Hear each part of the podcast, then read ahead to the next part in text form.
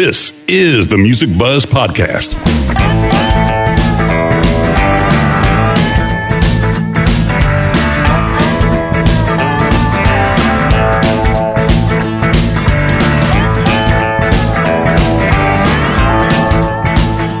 Music Buzzz podcast features candid discussions with and about those behind the scenes in the music business, including industry veterans representing the segments of musician, design, and live.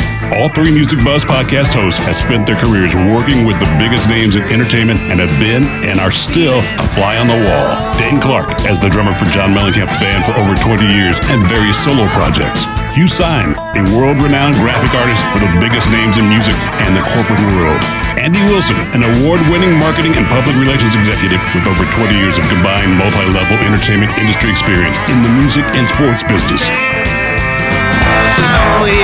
Now let's buzz. Hello and welcome back to the Music Buzzz podcast. I'm Andy Wilson along with Dane Clark. Hey, Dane. Hey, Andy, how are you today? I'm good. And also Hugh Syme. How's it going, Hugh? I'm doing well, thank you, Andrew. And you? I'm doing great. Thank you. Good. Yeah. Today we're joined by Cory Lerios and David Jenkins. Both are founding and current members of the legendary San Francisco band Pablo Cruise. From 1975 to 85, the band toured US, Canada, and Japan extensively, reaching the top 10 with mega hit classic songs like What You Gonna Do, Love Will Find a Way, and several other top 20 songs. The band went on to sell several million albums worldwide and singles collectively and established themselves as well respected writers, performers within the industry. Fast forward 20 years, in 2005, a reunited band picked up where they left off, and today the band performs all over the world, primarily US and Canada, and enjoying it now more than ever. We're also going to jump into David and Cory's other projects and other things that they've done in their careers, as well as their new song, Breathe. So, welcome to the Music Buzzz, Cory and David. Thank you. Thank you. Nice to meet you. Likewise. Sure glad you guys are here. We're glad to be anywhere. Right? Any of us at this point. Well, I'd like to start with what I usually do is uh, kind of go over some songs that I, I, always do a little deep dive in uh, in an artist uh, repertoire and I pick some songs that I think not always the songs that everybody knows, but I picked five years that really kind of spoke to me as, as a musician and a listener that some of them maybe people don't know that much about, but we like to encourage listeners to, you know, to do a deep dive in, into somebody's catalog. And uh, so I really love your first record, and I remember hearing it. A buddy of mine had it. I had your second record, but the first record. Um, so look to the sky, and I remembered it as soon as I heard it. It reminded me then and now a little bit of like like a great Glen Campbell classic. Which what could be better kudos than that. Very cool song. Loved it. Uh, that that came out of Bud Cockrell, uh, his countryside, and Bud had a lot of country in him. Sure, with the beautiful strings too. You know. Mm-hmm. Yeah, it yeah. was definitely a country lean. Wasn't that on that, that was on our, our, second album, Lifeline? The one where you guys are naked in the water. That's their second album. Oh, okay. That was Lifeline. Just on that note, I've got to say I've I've observed that throughout the '70s there was kind of a trend. Orleans, Prince, the Allman Brothers in the Creek, Peter Frampton, they all went shirtless. So that was the photographer Norman Seeff, and that was kind of his thing. Norman did. Yeah, he used to work with Norman's assistant, Cameron. Okay, yeah. So that was kind of a trademark thing in Orleans. Yeah, for sure. I don't know who else did it, but but uh, yeah, it works. It worked. I yeah. remember the cover very well. So anyway, back to my five. There's the first one. I love that song, people. If you guys, if you, if our listeners haven't heard it, check out "Look to the Sky." Zero to sixty and five. Okay, some killer classical piano, um, Cory, on that, and then the way it does that intro and then hops into the up tempo section. Great playing, production, the strings again, and Dave what a great solo, man. Very tasteful. Well, what, everything's really well thought out in that song. Thought out is the key word because I remember Cory and I going back and forth. I forget what studio, SIR or some studio, might have been A&M. Well, at first we were trying to, we actually thought we could, you know, squeeze a vocal and a lyric into that thing. And it's just, then once we got the instrumental going and the, the strings were done by David Campbell, who's actually Beck. Yeah. Yeah. Yeah. Oh wow! And uh, those were some of the best sessions. Unbelievable. That, that that zero to sixty session for us was on New Year's Eve, nineteen seventy six. Oh wow! It was, it was, unbelievable. That, that I'll never forget it because it was such a great session. I mean, this the orchestra was just perfect. Oh yeah, you can tell, man. I love his arrangements. And the piano sound on that record too, just the the you know the the grand piano's fantastic. And the song Crystal, that could be an Elton John classic. That's how good that song is to my ear, melodically and harmonically. Yeah. Uh, very cool song. Never had a love like this. That's a great one, man. I, I'd never heard that one before. Hadn't heard that. Huh. The 50s kind of piano thing. Then the cool guitar arpeggio that goes on top of that. That segued out of another song, or in, we segued from another song into that, right? It starts right on that 50s kind of gunk, gunk, gunk, gunk, you know, Yeah. whatever you'd call that. Yes, yeah. I was hearing on that gunk gunk gunk gunk note. I was hearing kind of the a supertramp kind of vibe, and in the middle where you do the breakdown, there's definitely kind of a Van Dyke Parks Brian Wilson thing going on. And I don't mean this to sound like we're comparing you two, but it's anything but uh, but flattery and good news to say that you hear Steely Dan and Oh, the Doobies. sure. Well, we became very popular ripping off other people. That was our whole deal. Everybody does, don't they? In their Hey, own way. but, you know, back then, in, in that period, the eighth note piano was like, it was in every record. It was like, you know, everybody had that eighth note. That's true. And somewhere in there, there was Pablo Cruise. There was that's what I was going to say. That was my next sentence that I'd written down. But still, of course, sounds like Pablo Cruise. It really does. Yeah. I always thought it was a great song. You know, It's a great song. And then my last one I'm going to pick is everybody knows it. Love will find a way. Such a great chord changes when it goes to the B section into the chorus. It's like to me, and here we go with another band comparison, but like a more commercial Steely Dan. And again, perfectly executed musicianship. So Thank you. very nice work. Everybody needs to do a deep dive on these guys, and you won't be disappointed. your vocals as a band were stunning. Uh, I'm curious to know, since I've never seen you live, I know from being in a very vocal centric band that it's great to be in the studio and to get the, the vocals right. But how many people sung in your band live, and how well did you pull that off as a band, do you think? Corey and I sang, and then our bass player, Right. whoever the bass player was at the time, either Bud or Bruce, Yeah. both. Bud was a great singer. I mean, the To answer that question, I mean, we were always pretty spot on live with, as a trio. It was a quartet, but three of us sang, and so Yeah. the harmony. Yeah. But but today we we've added a, a fifth member who ba- uh, who who was really primarily a, the singer, along with the rest of us, and our, and I really think our vocals are probably better than they ever were our, our live. Nice. We don't we don't use tracks or anything, and we Good. Just, but it just it it just it's a great blend of, of you know the, the four of us, and and Yeah. our bass player is a true tenor, and he just can he covers all those high parts, and it's really it's really it's fun because when we do sound checks, there's a couple sound checks we do. There's a couple songs we you know uh, try out the vocals and get the blend and everything, and and it's it's always pretty spot on, you know. Yeah. before we go out to, for the show, we always have the acoustic guitar backstage, and we run through choruses on several Yeah. songs just to get our acoustic blend in the room. On this show, we've talked to some other uh, some other guests from San Francisco, the Bay Area. We talked to Bill from Huey Lewis and the News, and talked to members of the Grateful Dead, etc. So take us back, guys, to to when the band formed, and what was the scene like for you guys? Because every time we talk to somebody from the Bay Area, we're like, "Whoa, you hung out with them?" You know. It's, so it's uh, tell us your story from from uh, your experience growing up in that scene in that area and, and uh, putting the band together. To that point, uh, there was a lot, a lot of camaraderie amongst musicians in San Francisco at the time. I mean, it was uh, first of all, everybody was banging around the same clubs. We were either in Berkeley or we were either in the city or down Palo Alto, and, and so everybody was crossing paths as as bands were starting out and building, you know, building their repertoire and whatnot. Um, but it, was uh, it was an amazing time. I mean, Dave mentioned studio instrument rentals. I mean, that was like old old home week every day when we went there. You didn't know who was going to be in there. I mean, Santana was there, the Journey guys or Neil was there. Everybody was in rehearsing, and uh, it was it was really really a lot of energy and just just a great great time. Um, when we formed the band, we we uh, we were to back up, I was in a band called Stoneground, which was a which was a the, uh, Ah, I remember that band. The singer from uh, the Beau Brummels was in that band. exactly yeah. So eventually, Dave ended up in that band, and then that's how we powwowed and said, like, you know, because it was, it honestly, all due respect to the band, but it was the most out of tune band known to man. it was, there was 11, there were 11 people in the band. We had, Oh God. At least you had to claim the fame. yeah, exactly. There were four girl singers, and none of them liked each other either, which was always fun. You know, we get on stage and they'd have little cat fights. You know, and and uh, so we we that's where we kind of said, you know, we got to do something else, and that's when we we our drummer Steve Price was also in Stoneground. So the three of us, you know, peeled the band, peeled off from that band, and uh, Hmm. you know started started woodshedding with Pablo Cruise, and or it wasn't Pablo Cruise at the time, but I had met Bud Cockrell.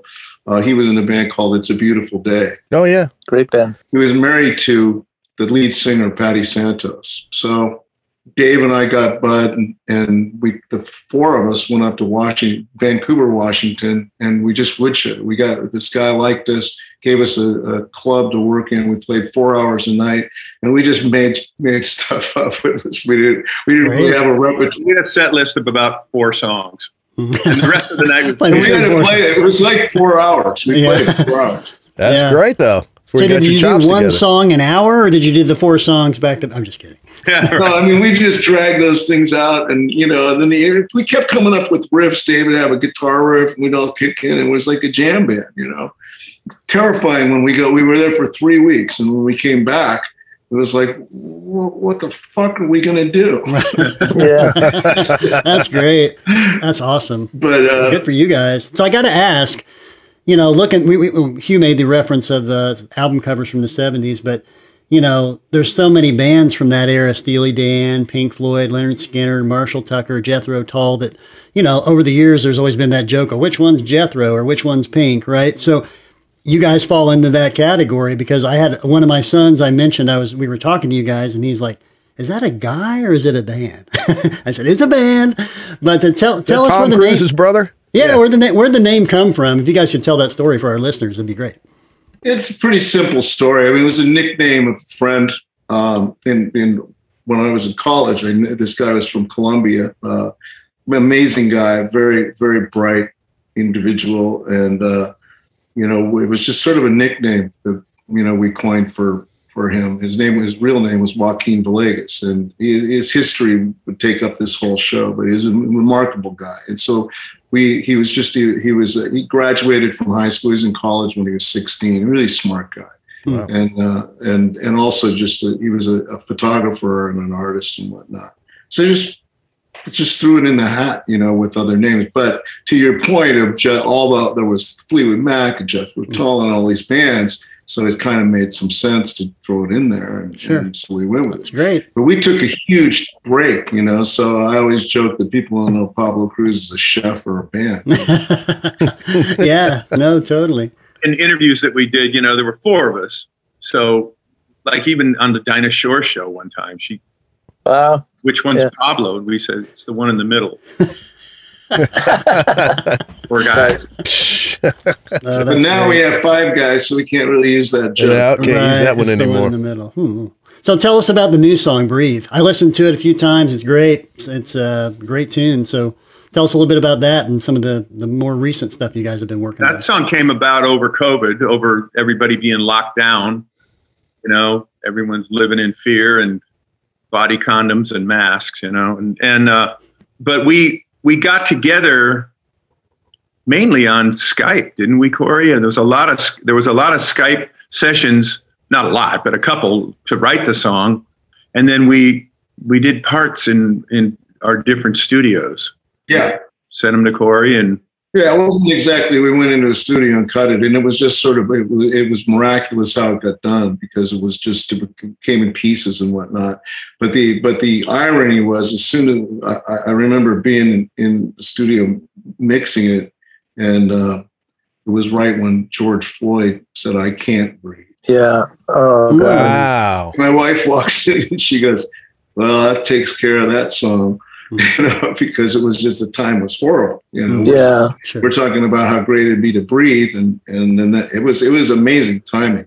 Huh. You know, so we waited. You know, and I think Dave, who did you talk to about it? Well, I talked to a friend of mine up here who's a mayor and uh, one of the mayors in Marin County, and I said, Marty, when do you think is going to be a good time to release this song? He said, a hundred years, Dave. but we were very concerned, and we, you know, we Sure. we, we, we had it was, Understandable. It was just a uh, you know an innocent coincidence is what it was. But we waited, we waited for a while, and then actually there were other things, other things that came out, you know, alluding to breathe and all that. So we. Well, the whole the whole pandemic was a, was about the challenge, the potential of losing your breath, and so on. So it, it's much more cosmic than that one sad and tragic inci- incident. You mentioned to, uh, doing work on Skype as being kind of a, a product of being in lockdown because of Pro Tools and because of how available musicians haven't always been to each other for the last decade or so. Have you guys always done your best work sitting in a room and writing together, or have you long been doing long distance uh, track sharing? I think our most effective work, as far as Cory and I as a writing team, was definitely paired up together in the same room. Yeah, You know, really working on stuff. yeah, I mean, we in the early days, man, we it wasn't a wasn't so much a job, but we treated it that way, hmm and and it was just for the desire to to do it. Yeah.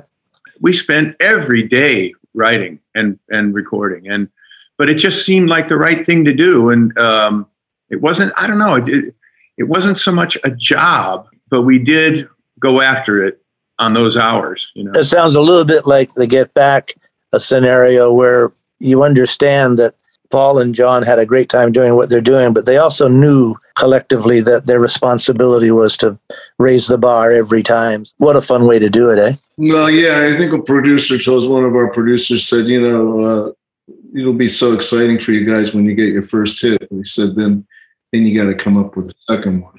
Mhm. and so the, the you know because the first one's kind of magical you know you know even though you you you know you you're aspiring to get a song on the radio when you actually Yeah. do, when a song actually moves into the top five and you're like holy shit everywhere you are in the country Yeah. the song and then it's like so now what you know Yeah. Yeah. Cory, I, I as a fellow keyboardist uh, myself, it's not lost on me how accomplished your chops are. Where did that come from? Were you conservatory trained or were you just really good? Did you just have a good ear?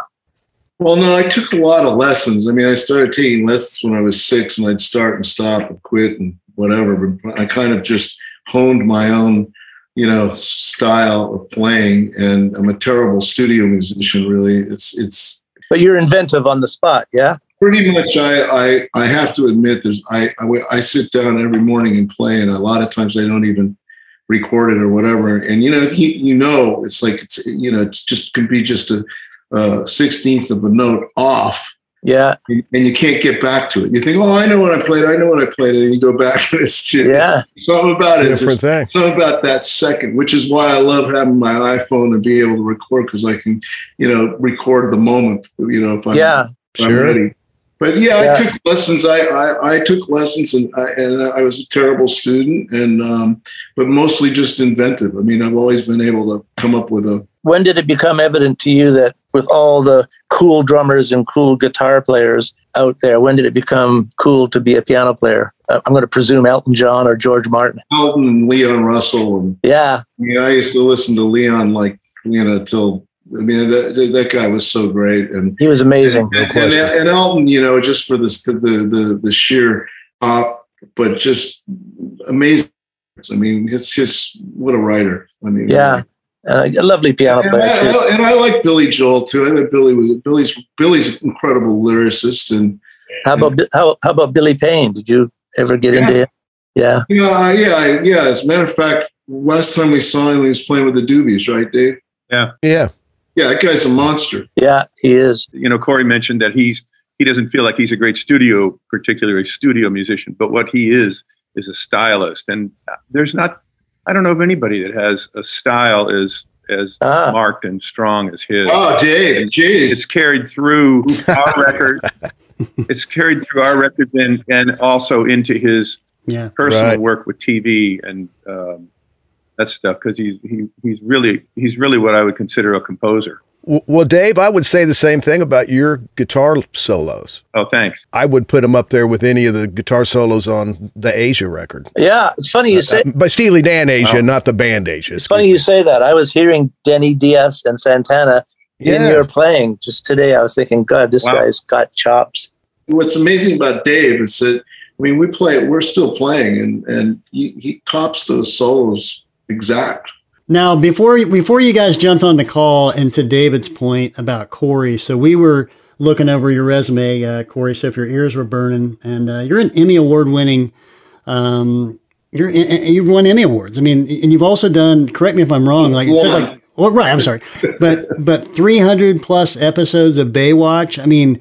Your music's probably heard by any by, by more than anybody else in the world because isn't that show like seen all over the world all the time? I mean, it, it actually made the Guinness Book of World Records as, as the most watched TV show in history. Wow. And, and you know Wow, what's man. interesting about it is it's it's still we, we just redid all of the songs because they they bought all these huge records. You know, Right. uh, in fact, John Mellencamp. I mean, just really expensive records when they were making the show. We had Beach Boys and Eagles and all these bands, but they were like six year licenses.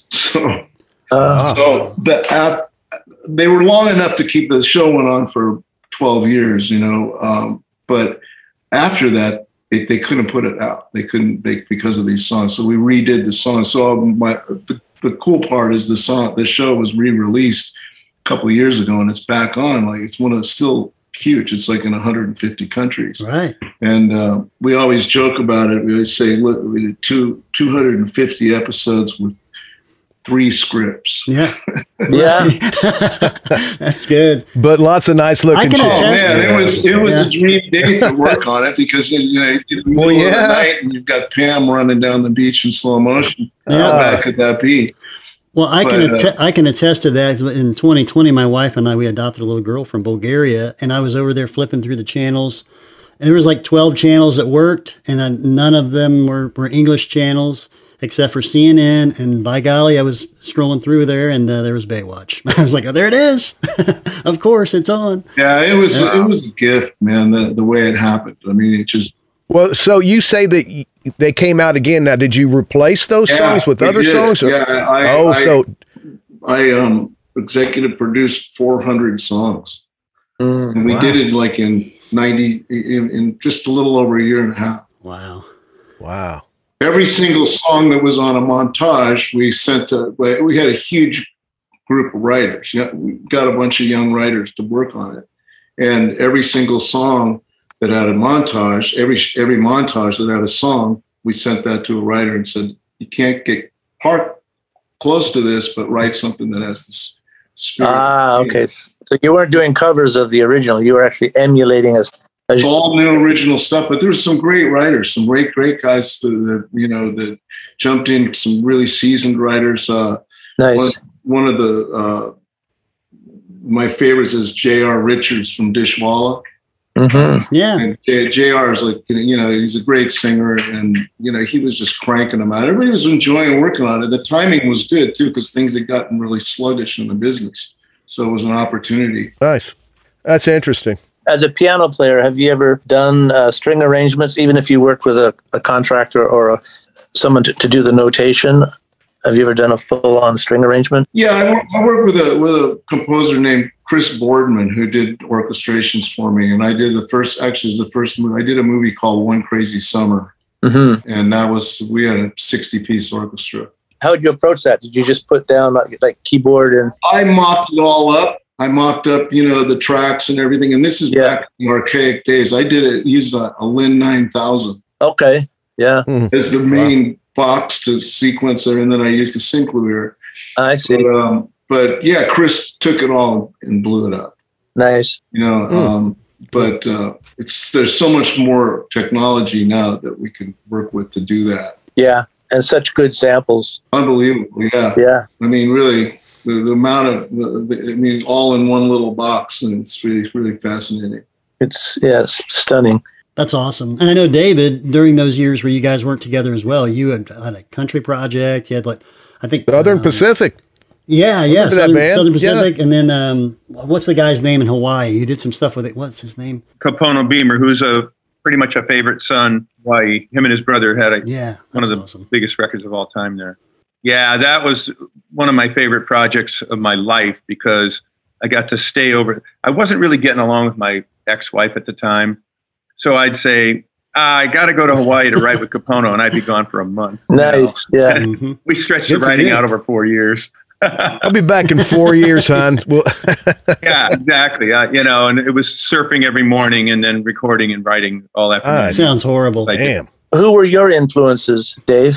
Uh, There's got to be a few that jump to the head. yeah, I mean, too many to list, but I mean, um, every as wide as as Marvin Gaye and uh, and all the way to um, Sons of the Pioneers. I mean, I love all kinds of music, and I, I've, I've listened to everything. And you know, the early days of playing guitar, from Dylan to Clapton. Mhm. I used to listen to Clapton a lot, and that Blues Breaker album was one of my favorites. And uh, Mhm. Beano cover. Yeah. yeah, right. But all, all kinds of influences, you know. That's awesome. I, I, too many to try to. We always we always like to ask guests what was the first paid concert that they went to as a fan. Can you guys tell us uh, who that was? Yeah, I remember mine was at the Cow Palace, uh, the Beach Boys and Love and Spoon. Oh, nice. Wow. John Sebastian's a buddy of mine. Oh, he played is? on my last record. Yeah. How's he doing? Is he still singing? Yeah, he just put a new record out with Arlen Roth where he revisits the Spoonful catalog. Oh, So, yeah, he wrote some great. you know, he mainly is, you know, still playing harmonica and, and I love that guy. I think that guy was. he was great. he was a brilliant, um, it's what I'm not saying he was. He's getting some nice licenses with some of that.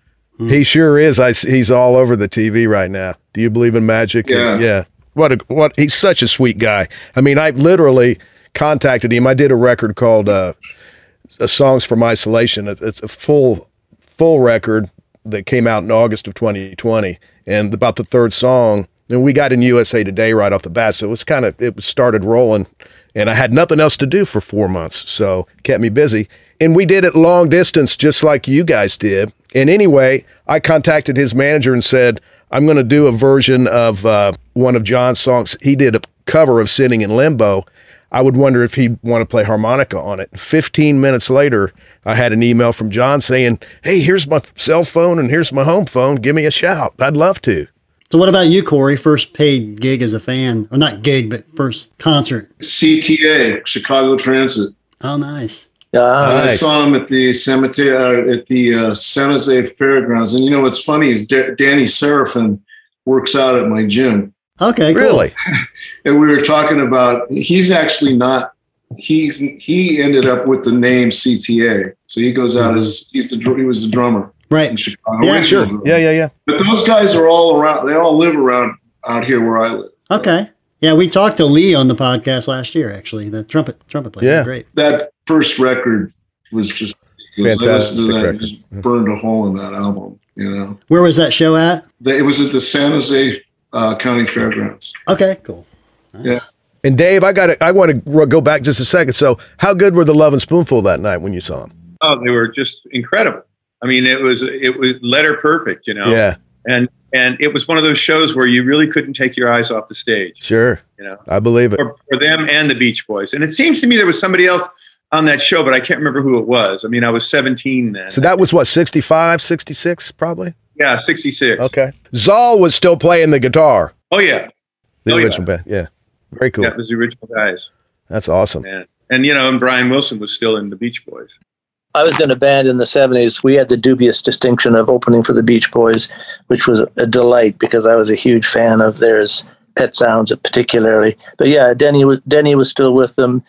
Ryan was kind of barely with them. He was just coming out of his dark days, but it was fabulous to be sharing the stage with such amazing people. Oh. Yeah, they made some records, boy. I mean, Brian, Oh, no kidding. the vocal arrangements on those records is ridiculous. hmm So, how long was the Southern Pacific band? How long were you? Well, I was with those guys for a couple years, one album and a couple years. Okay. It was a very consistent, very quality show night after night. I mean, we had it down to where the comments between the songs were the same, Mm. everything was identical, but it worked. Yeah. you know, and the playing was real good. Oh, I'm sure. You know, the shows like that are, are, you know, people don't know unless they would follow you Grateful Dead style. So it doesn't, you know, it's okay to have that. You know when you're going to come into the next song that way. You know? Oh, yeah. So, that's one of the things about watching YouTube and watching people in interviews because never before have artists been so available and so ubiquitous in the media. So when you watch McCartney give an interview or tell a story, and then he does another interview and yet another, there's no question he he harkens back to some of the same stuff. You know, you mentioned the Grateful Dead. When I came out to California in 1966, the first person I met in California was a guy named Leonard Hart, and he owned a music store in San Carlos. And he gave me a one minute audition. He asked me if I could teach. I was 17. I said, sure, I could teach. He, I've been playing for about a year. And he ran me through a one minute audition. He said, fine, start tomorrow. You can move in with Mickey. Well, that was Mickey Hart's dad. So Mickey and I had a one bedroom apartment in San Carlos, and Mickey taught drums and I taught guitar. And we sold Japanese import guitars in the store, real crappy stuff. But it got better and better later. But Cool. yeah, that's how far I go back with him. And that's before the, he wasn't in the dead until no, he wasn't in a the couple dead. years later. And then I think wasn't it kind of sour grapes with them with the father too at some point? Yeah, that turned pretty messy. Yeah. He he really didn't like his dad at that point. Yeah. So uh, speaking of other San Francisco bands, I, I was involved with a band and still am kind of. I produced a record for these guys, Moby Grape. You remember those guys? Did you ever see those my guys? live? favorite San Francisco band. They were my Jerry Miller was my favorite Jerry Miller's my man. idol guy. Yeah. Well, Yeah. he'll be glad to hear that because I, I I check in with Jerry from time to time. Oh, you do? Tell him I said hi. We know each other, br- br- you know, sort of. Sure, man. Is he not the coolest, sweetest guy? And Don Stevenson too, the drummer, was. I mean, he's he, amazing singer, but an amazing band. Yeah, they were they were my favorite. I was a big fan, big Moby Grape fan for sure. When I was working at Hart Music Company in '66 and '67, those guys were the first band I met because they used to come in. Don would come in for sticks, Jerry would come in, you know, strings and stuff. And I don't think I met Skip Spence at that time. He may have come in, but it was mainly Don and and, and Jerry. And then I don't know. It was just that turned into my favorite band. It's still my favorite band. So good, Yeah, man. very cool. That's neat that you knew him way back then. Small world. Yeah. How about the airplane dudes? Did you ever run into those guys back in the day? Yes and no. I, I was so high on acid, I don't remember it. Nice. well, they were too, I'm sure. yeah. They lived right around the Yeah. corner from me in Palo Alto. Really? Yeah, and you know that that period of time. This is like this is the the uh, '60s. I mean, you'd see. I mean, first of all, Palo Alto was also another hub for a lot of musicians, especially the Dead. Like you, you know, down University Avenue, you'd see Jerry Garcia and all those guys just walking around. Yep. And, and they, you know, they were certainly out of place at the time, but you know, Palo Alto was was pretty forward and still is a real forward th- thinking town. But we just we we play with the Starship. We just play with the Starship Hmm. just before co- Wow. COVID. Who's left? Because Paul passed away. David Freiberg. Oh, okay, from the He's Quicksilver. the only one left from the original band, and then Mickey Okay. Thomas has got Jefferson. Just Starship, yeah. Mm-hmm. Yeah. Mm-hmm. that's a great band. I sang with the with the uh, let's see, I guess it was the Jefferson Starship. I think it was the Jefferson. We I t- toured with them, and th- that's when I met my first wife because she was dating Ron Nevison at the time, and uh, she was singing backups, and I and and I came into rehearsal one day just to say hi to the guys, and they said, "Hey, we need one more singer. You want to go out on tour with us for a short tour?" I said, "Sure." So then I got to know Well, so uh, what year was that? Would that have been? my uh, now ex Carolyn. Sorry. It was like Seven- about '85. Yeah, about eighty-five. About right. Oh wow. But I mean, when we got married, Grace and Mickey both came to our wedding party, and uh, oh yeah, we had we had quite a star-studded event. A couple guys Nice. from Huey's band. I was in Stinson Beach. Yeah, it was at Stinson. Right. I remember that because a friend of mine from high school came and he brought this girl and, and she left early and she said, That's the most despicable group of people I've ever met. Wow. hey. Nice. Well, we were, we were just high, you know. You're right. It was rock and roll, people. We were Come on. rocking it. It wasn't, it was Not despicable. nothing- yeah, but uh, she was just, she was, you know, she was Well, you know what you say is uh, I don't despicable in a good way or in a bad way. She's from the Amish country or something. That's funny, man.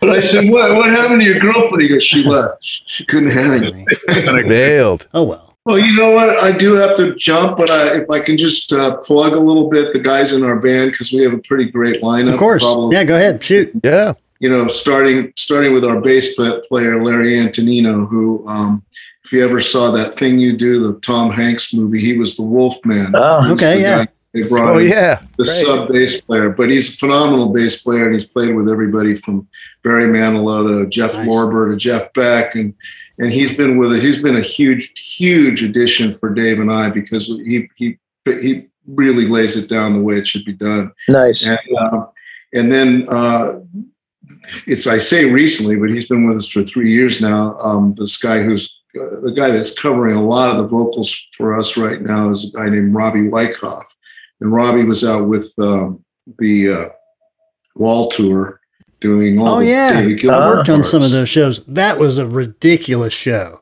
I mean, that wasn't even a concert. Yeah. I'm sorry, but my gosh. Yeah. Yeah. He's got to have some pipes. So he's unbelievable, and, and, and, you know. And then the la- lastly, we our drummer, original drummer, had to take some a leave for health reasons, and so we uh, were lucky enough to get Sergio Gonzalez, who was out with J Lo and has played with a ton of people. Wow. But this guy's nice. amazing too. So, but the best part is that we really all get along really well. I mean, we have a lot of fun. I think that you know, it's. I, I say this. I mean, Dave might play some golf, but I say we. I don't play golf. So when we go out, that's our golf game. That you know, it's sure five, but it's a hell of. It's so important for a band to get along and you know. Well you know I, I, have to say that i don't think i mean i don't think that we would do it. I know i wouldn't do it. I don't think dave would do it. And dave and i always joke or i joke. I say you know we've forgotten mm. what we mm. don't like about each other. So you know. I like that. Truthfully i mean the last gig we played last saturday in las vegas and after the gig we went to the they had a suite for us with the food layout and stuff and it was just the five guys in the band and we hung there for an hour and a half just talking. And, and I think there was a football game on, and we just hung out. And, and we really do get on well. It's really something. Well, but I just wanted to kind of throw that out there because we're very proud of the band, and, and I, the fact that Dave and I, after all these years, can go back and revisit that repertoire because there's stories obviously behind all of it, and so it's a gift, you know, at this point in life. We really appreciate you guys joining us today. Thank you so much. Yeah. Great meeting you both. Very cool to talk to you guys. Thank you guys. Take care. Our pleasure, man. Really fun. Everybody be safe. All the best. See everybody later. Bye bye. All right. Bye. So long. Bye bye. Peace. Bye bye. Cheers.